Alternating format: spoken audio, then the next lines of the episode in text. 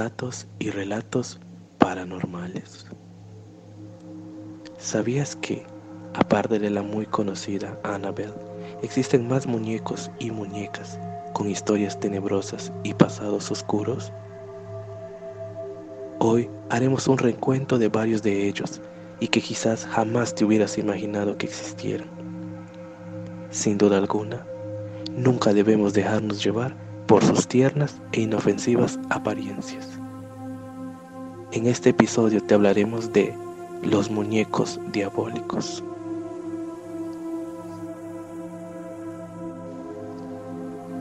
Empecemos este relato con la historia de una muñeca italiana llamada Pupa, de quien dicen que se mueve por sí misma y que tanto sus expresiones faciales como la posición de sus brazos y piernas cambian. También se dice que mueve las cosas que la rodean en el estante cerrado donde ella está guardada y que, desde la muerte de su dueña en el 2005, las actividades de Pupa han aumentado considerablemente y pareciera que ésta quisiera ser liberada de su prisión. La particularidad de esta muñeca es que fue hecha a imagen y semejanza de su propia dueña. Una costumbre muy arraigada en muchas partes del mundo, tanto así que algunas de estas muñecas tienen cabello real provisto por parte del niño o la niña al cual emulan o cabello humano vendido al fabricante de muñecas, como es el caso de Pupa. Seguimos con la historia de la muñeca Amanda, quien vive muy a su pesar encerrada en un lugar en Atlanta, Georgia, donde por ahora reposa. Este no es un juguete cualquiera, y mucho menos para tenerlo cerca de sus hijos, declaró Reggie Jacobs un investigador del Centro Paranormal en Atlanta. Se dice que el fantasma que la posee es muy activo y destructivo, y si no eres de su agrado, destruirá todo lo que esté a su alcance hasta que cambie de dueño. Se dice también que la muñeca trae consigo la mala suerte. Además, cuentan que la muñeca se mueve por sí sola.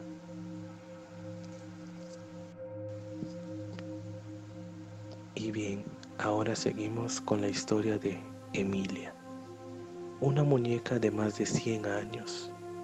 Cuentan que fue un regalo hecho por el mismísimo rey Humberto a la hija de uno de sus más queridos y fieles guardias.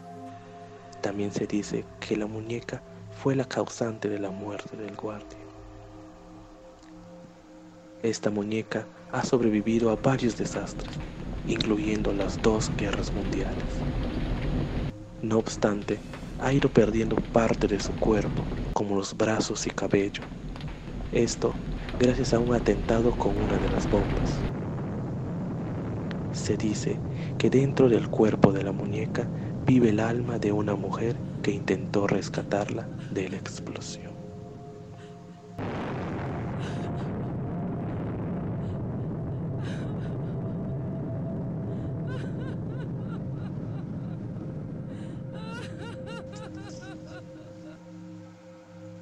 Es el turno de una muñeca con extraños gustos, Sofía, quien en un principio citaba en voz baja las palabras Sueño conmigo. Luego de la muerte del abuelo de Belén, quien era la dueña. Tiempo después empezó a hacer sonidos extraños para luego decir, muere, conmigo. Las extrañas voces continuaban hasta el presente y la muñeca, además de pronunciar tan extraña frase, también mueve los ojos sin razón alguna, siguiendo con la mirada a las personas que se acerquen a ella. Siguiendo con los relatos, ahora hablaremos del infame Harold, conocido por las múltiples voces que provienen de su interior además de moverse por voluntad propia. Harold, el embrujado, es uno de los muñecos poseídos más populares, pues embrujado o no, ya ha marcado historia en el mundo. Su último dueño lo compró para restaurarlo y hasta ahora nada le ha sucedido para negarlo o probarlo.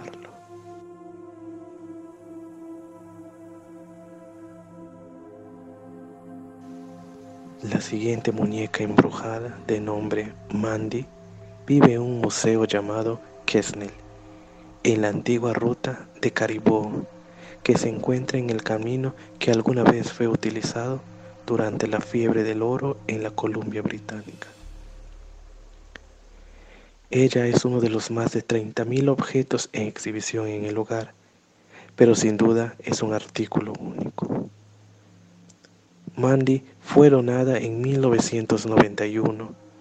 La persona que entregó a Mandy, también conocida como Miranda, le dijo al cuidador del museo que era una reliquia familiar.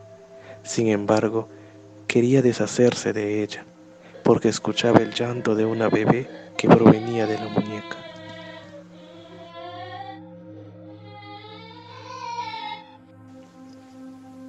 Y para finalizar este relato, tenemos a la famosísima Annabel. Annabel fue el regalo de una madre a su hija Donna en 1970, quien estaba en ese momento estudiando enfermería. La joven, de 18 años, colocó el presente en la habitación del departamento de estudiante que compartía. Esta le ayudaba a recordar a su madre, pero poco a poco empezó a ver cosas extrañas, como narró después.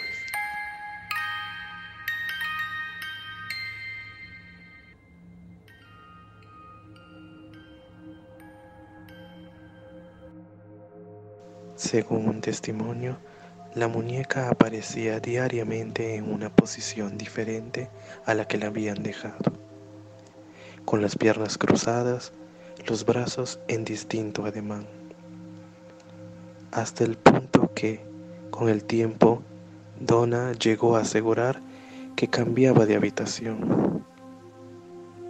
La cosa no acabó ahí, puesto que empezaron a aparecer notas escritas por alguien desconocido, con mensajes como ayúdanos o ayuda a lo. Un día descubrió un hilillo de lo que parecía ser sangre debajo de la muñeca. La situación provocó que la asustada aprendiz de enfermería y su compañera de cuarto llamaran a una medium para que intentara averiguar lo que estaba pasando desde un punto de vista paranormal. La experta en estos fenómenos acudió al hogar y después de una sesión informó que el espíritu de una niña de siete años llamada Annabel Higgins había poseído la muñeca. La menor, al parecer, había fallecido en el lugar.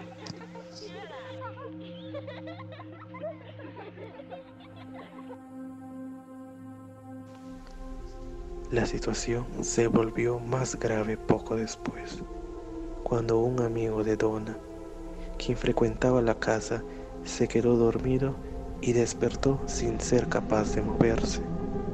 Según su relato, luego vio a la muñeca intentar estrangularlo hasta el desmayo y se despertó al día siguiente. Aunque pensaba que su vivencia no había sido un sueño, él siguió acudiendo al departamento y en otra ocasión escuchó sonidos en el cuarto de Donna este se encontraba vacío. Entró y comprobó que en el interior solo se encontraba la muñeca Annabel en una esquina. Se dirigió hasta el objeto y, después de sentir que alguien estaba atrás de él, descubrió varios arañazos en su pecho.